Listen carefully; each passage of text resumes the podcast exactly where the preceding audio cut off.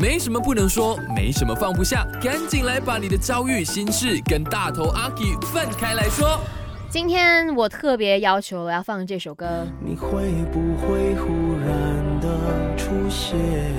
是的，K 就跟我分享说，曾经非常喜欢的女生，她真的突然出现了，而且是相隔了几千公里之外的这个国度，然后在这个地铁站遥遥望见，可是她没有勇气去跟她打招呼，可是现在心里头呢就。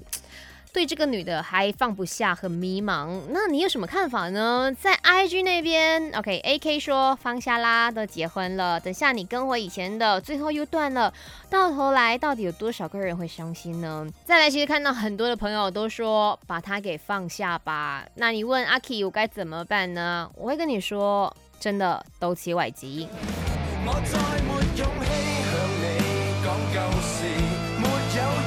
放下一个人真的需要时间跟很难呐，但是既然你现在你身边都有一个很爱你跟你也爱他的人，何必还要因为说曾经你没有跟他在一起过那种遗憾，而要去伤害更加多的人呢？